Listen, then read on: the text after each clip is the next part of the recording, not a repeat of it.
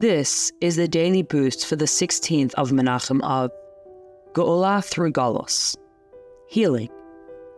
In the Gemara Taanis it asks, why is the 15th of Av such a joyous festival? It goes on to explain. On that day, the tribes were permitted to marry each other.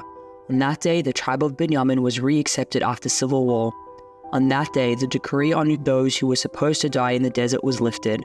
On that day, Hoshea removed the roadblocks set by Yerovam to prevent pilgrimage to the Beis HaMikdash.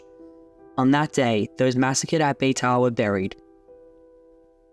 The 15th of Av symbolizes the transformation of the sorrow of exile into the joy of redemption. Specifically, it was a day of healing, when the divisions between man and his fellow and between man and Hashem were rectified. This rectification reverses the cause of the destruction of the first and second temples.